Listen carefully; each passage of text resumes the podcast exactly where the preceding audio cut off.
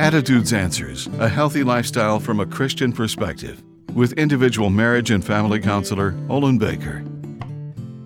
How hard are you working for what you believe is essential for your happiness? In a nation of abundance, how difficult is it to count your blessings? Name them one by one. Count your blessings, see what God has done. Count your blessings, and it will surprise you what the Lord has done.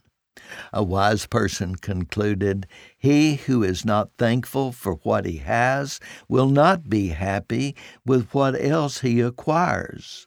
Hezekiah, the king of Judah, became sick and believed death was imminent. God graciously gave him 15 more years to live. Interestingly, Hezekiah was too proud to express gratitude to God for healing him. Before we rail too heavily on Hezekiah, we would do well to be reminded and demonstrate thanksgiving for the blessings we've enjoyed from God.